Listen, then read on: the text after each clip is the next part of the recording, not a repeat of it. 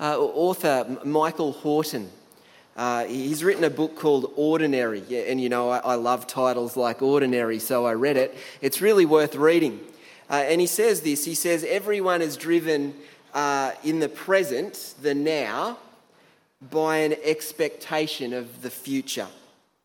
He goes on, according to the spirit of our age, we came from nowhere and we're going nowhere, but in between, we can make something of ourselves. Uh, of course, uh, Christians are driven by a different story. I wonder, though, what expectation of the future drives your present day to day reality? Uh, as you go about your responsibilities, just, you know, the normal stuff of life, as you make work, career decisions, uh, family decisions, as, as you relate to others, a life partner, uh, friends, family members, colleagues, as you choose how to use your time, where to put your money, how to spend your energy, what future reality do you have in mind? Is it the spirit of our age? We came from nowhere, we're going nowhere. Is that how you live? This is it. Or are you driven by a different story? Yeah, future reality, the perfect lawn. Present, water, fertilise, mow. And you might need some pesticide at the moment, those grubs after the rain. Future reality, passing those exams. Present, study, study, study. Future reality, a visitor coming to our home. They're on their way. Present, getting ready for visitor, tuck the mess under the lounge. Future reality, the Lord is going to act with justice. Present, fear Him, serve Him, listen to Him. Now, that's where our application will land this afternoon, I reckon. As we sort of finish up looking at this book, the last book in the Old Testament, Malachi, this, afternoon, the, the subject, like last week, is judgment.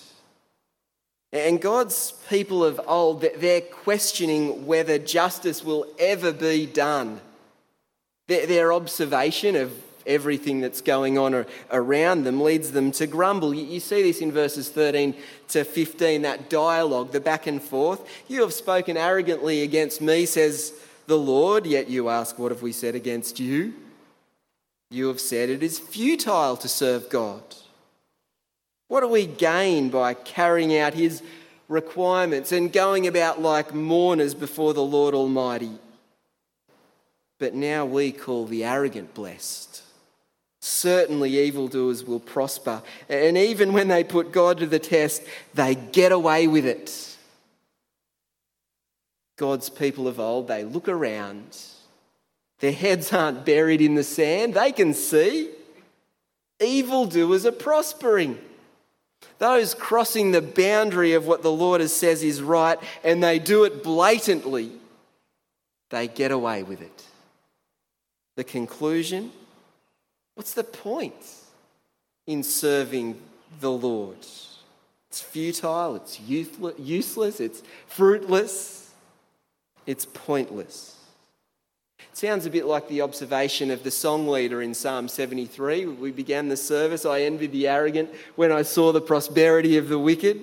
They have no struggles, their bodies are healthy and strong, they're free from common human burdens, and they're not plagued by human ills. It's not fair. What do we profit in serving the Lord? Uh, Philip Yancey, he wrote that book, What's So Amazing About Grace, lots of years ago. It was popular in, I think, my dad's generation, maybe. Uh, he, he, maybe, maybe the generation after my dad, which is slightly above me. Is that better? Uh, Anyway, Philip Yancey, he had a friend uh, who hosted a radio program where this bloke would give solid biblical advice each week. But that man's own faith was shaken, especially after an illness that almost killed him. The bloke said to Yancey, I've got, I've got no trouble questioning that God is good. My question is more, what good is he? I heard a while back this bloke said that Billy Graham, the famous evangelist, that his daughter was undergoing marriage problems. So the Grahams and the in laws, they flew to Europe to meet with the, the couple and, and pray for them. They ended up getting divorced anyway. If Billy Graham's prayers don't get answered, what's the use of my praying? I look at my life, the health problems, my own daughter's struggles, my marriage, I cry out to God for help, and it's hard to know just how He answers. Really? What can we count on God for? Do you ever think like this? What's the point in following Jesus? Christians get depressed. They struggle with self worth. Christians battle with physical sickness and old age. Christians get lonely. Christians have to live through the pain of relational difficulty. Following Jesus is no immunisation against the stuff of life. Our own sin, each other's sin, living in a world that is subject to sin, a world that groans because of the effects of sin, we're not immune. And for God's people in Malachi, it wasn't just that, was it? It was that those disregarding the Lord seemed to be doing it easy and sitting sweet. They must have wondered what the law said, the Torah, that the blessed person was meant to meditate on, that God blesses those who obey him and curses those who don't because based on their experience, the opposite was happening. That word then in uh, chapter 3, verse 16 is pretty key here, don't you, you'd say? Introducing a, a, a contrast to what's just been said. Verse 16 Then those who feared the Lord talked with each other. In contrast to the arrogant and and the evildoers, there was a faithful remnant who genuinely served the Lord. And we're not told what they talked about together, but we can assume it's about the, the issue of injustice and, and evildoers getting away with it. Because the rest of verse 16 says, you see this, and the Lord listened and heard. Eh, God is not unfeeling. He's not oblivious to our pain or uh, a sense of injustice. He cares about what happens to his people. He cares about righteousness and justice. He cares if the poor and the powerless are oppressed and exploited. It's just that circumstances sometimes make it look like that God doesn't care and won't act. When God listens and hears, it's not just that he's sort of taking on some information.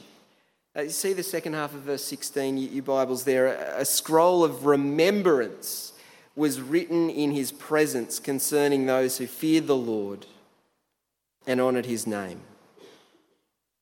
Uh, when Jen tells me to remember something, Jen's my wife, by the way, and she's at home sick. Uh, when she tells me to remember something, so many things, uh, my parents' birthday, for example, they're born in October. And mum, I think, is born first, and then dad the next day. And Jen says, Remember, it's your mum's birthday tomorrow. She's not just asking me to ponder the thoughts, uh, but to take some kind of action, uh, at the very least, which is usually what I do a phone call. Um, and sometimes uh, remember your parents' birthday. When God remembers us, it's not just a passing thought. When God remembers, He acts to save. You see this in the Bible when the Israelites were slaves in Egypt and they cried out to the Lord for help. We read in Exodus 2:24 that the Lord he heard their groaning and he remembered his covenant. The Lord remembered his promise to Abraham, Isaac, and Jacob, and so he acted to save the Israelites from slavery in Egypt.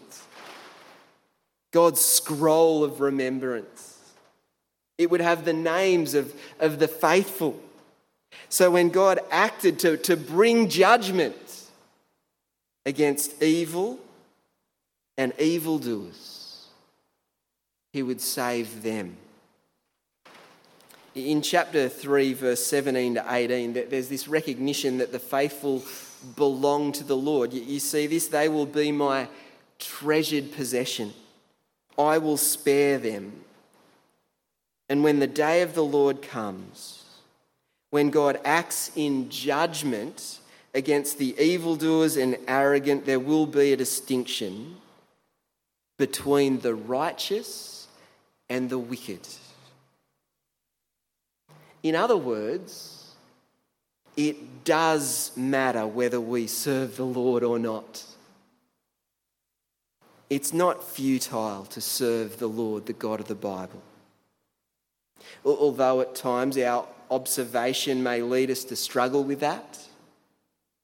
And you know, the scroll of remembrance uh, in the New Testament, it becomes the book of life.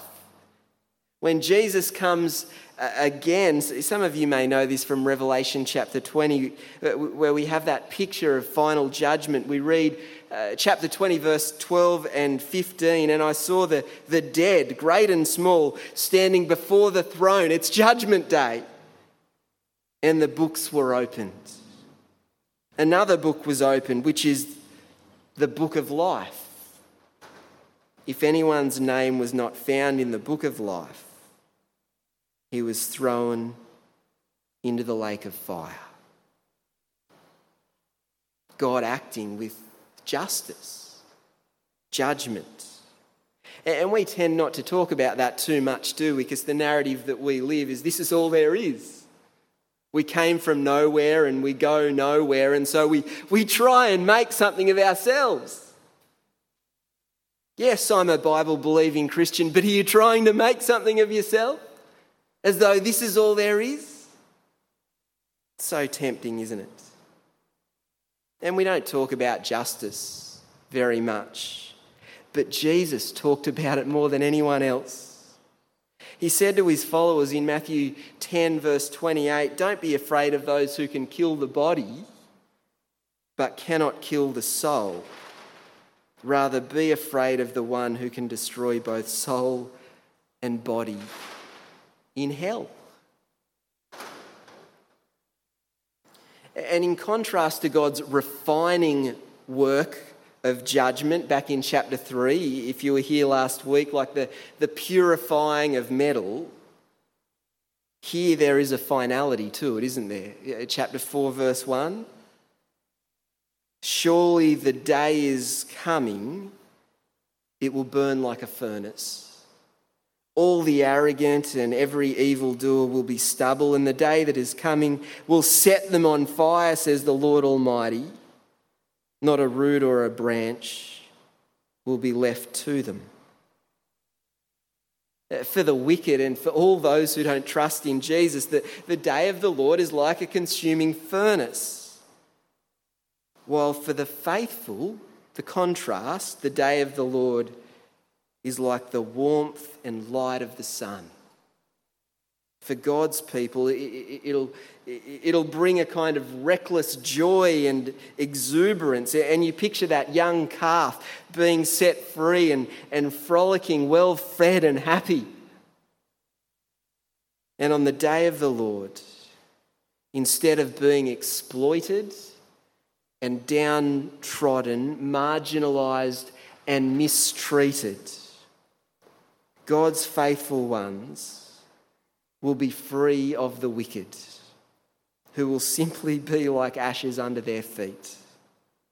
Chapter 4, verse 3 Then you will trample down the wicked. They'll be ashes under the soles of your feet on the day that I do these things. This in verse 3, the trampling underfoot. It's not a picture of revenge, but of the vindication of God's people.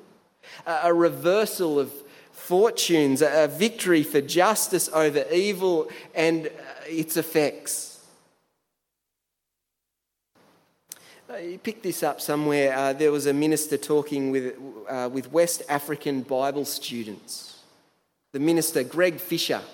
Uh, and he was asked by a student, Reverend, they're very respectful, the, um, the Africans. Reverend, 1 Thessalonians chapter 4, verse 16, it, says that Christ will descend from heaven with a loud command. What'll he say when he shouts?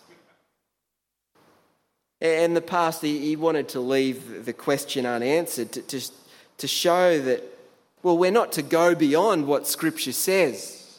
Be careful about guessing. But his mind wandered to an encounter that he had earlier in the day with a refugee. Uh, this refugee was, was then a high school principal who'd been kidnapped uh, previously by a two man death squad. And after being held hostage for several hours, he managed to escape. He hid in the bush for two days before finding his family and escaping to a neighbouring country. Uh, but two of his kids uh, died. And this pastor, his mind also wandered uh, to the beggars that he passed by each day as he went to the office.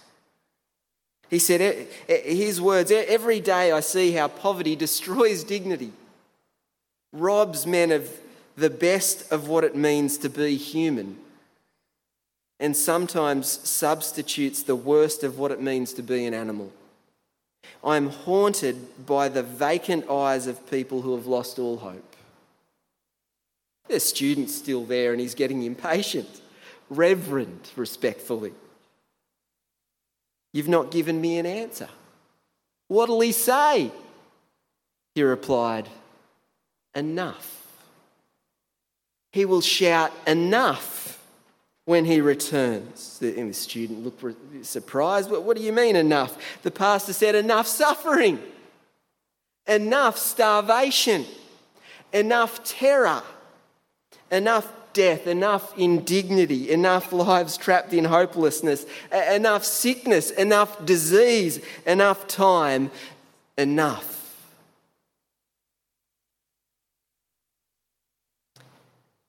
But before Jesus returns and shouts, enough, there's work to do. Our present, driven by an expectation of the future chapter 4, verse 4. Remember the law of my servant Moses and the decrees and laws I gave him at Horeb for all Israel. It, just as when the Lord remembers, he acts to save. When God tells us, his people, to remember, he expects us to obey. God wants his people to stay faithful to him even when crime seems to pay and serving God doesn't. He wants his people to live in the light of the coming judgment, trusting God to deliver on his promises. In Malachi chapter 4, verse 5, God promises to send Elijah before that great and dreadful day of the Lord, and it will be his job to prepare the people for the Lord's arrival. Verse 6 he'll, he'll turn the hearts of the parents to their children and the hearts of the children to their parents. what, what, what is that? A, a picture of restored relationships. What God desires is to restore and bring health to relationships, our relationship with Him, our relationships with each other and with the rest of creation too. And this Elijah figure is the same as the Lord's messenger back in chapter 3, verse 1, we looked at last week. The, the one who was sent ahead of the coming king to prepare the way. Get ready, the king's on his way. And we know from Matthew 11, it's clear that John the Baptist was the one who fulfilled this role. Repent, for the kingdom of heaven is near. And given that John the Baptist and Jesus have come, as we sort of reflect all these years later, we're now in the day of the Lord. It's quite a long day. With the first coming of Jesus, sin is judged and dealt with at the cross. It's a final judgment in the sense that those who trust in Jesus and his death on that cross have had their sins dealt with. Once for all, it's finished. I love singing that song. It is finished, he has done it. Let your weary heart rejoice. But for those who don't know Jesus, there's a window of time before Jesus returns that you might respond. In that sense, final judgment is delayed to a later time when Jesus will come again. We live between the first and the second coming of Jesus, between the cross and final judgment. It's a time of grace. Hand your life to Him if you haven't already. Do it. Jesus will arrive at any moment. There'll be no text message, I'm half an hour away, get yourself ready. So, are you ready? Yeah, sure, maybe you've been coming to church for a while, but are you ready for Jesus' return? Living our present with an expectation of the future. Are you ready now? future reality, God's coming judgment, present, fear Him. Listen to Him, serve Him, remember His instruction. I was really encouraged this week. I send a weekly email. I talked about this last week. No one ever responds. My wife did last week. I mentioned it last week, this week. Thank you to the people who responded. And, and I asked that question in, in the weekly email Is it futile to serve God? Does it ever feel that way? It can. But came the responses. Since, since I've been born again, I've not thought that. He's the reason to be alive. I'm finding lately another response many people worried about dying. But if we trust in God, we should not be so worried if we're living for Him. Another response I often ponder if being so busy with our work lives, if we're in fact living for God. They're helpful reflections, aren't they? Is the way that you spend your time, your money, and your energy, does that show that you're living in light of Jesus' sure return? In Acts 17, the Apostle Paul, he says this In the past, God overlooked such ignorance, but now he commands all people everywhere to repent. For he has set a day when he will judge the world with justice by the man that he has appointed. And he's given proof of this to everyone by raising him from the dead. There's some stuff to reflect on, isn't there? Why don't we pray? Our Heavenly Father, uh, we're conscious that sometimes it feels as though living for you and serving you is futile. As we look sideways and feel jealous, as at times it seems as though that those who have no regard for you are prospering and living carefree.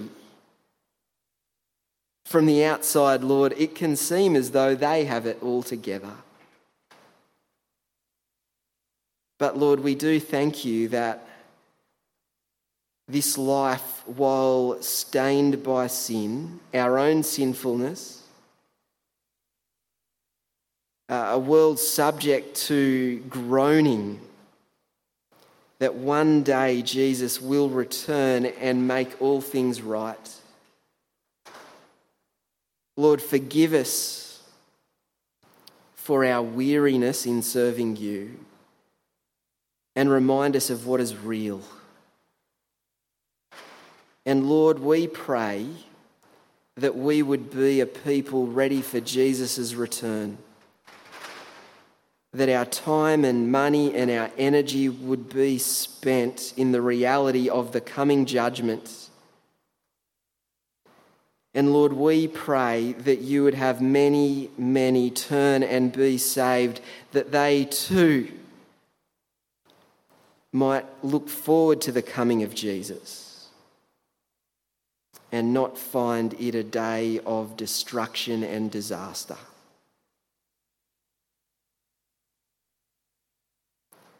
Lord, help us to remember what is real. And we want to thank you for that historical evidence the Jesus who lived and died and rose, the many witnesses, the gospel that spread, the gospel that continues to spread for your glory. Please continue your work, we pray. In Jesus' great name. Amen. Well, I might invite our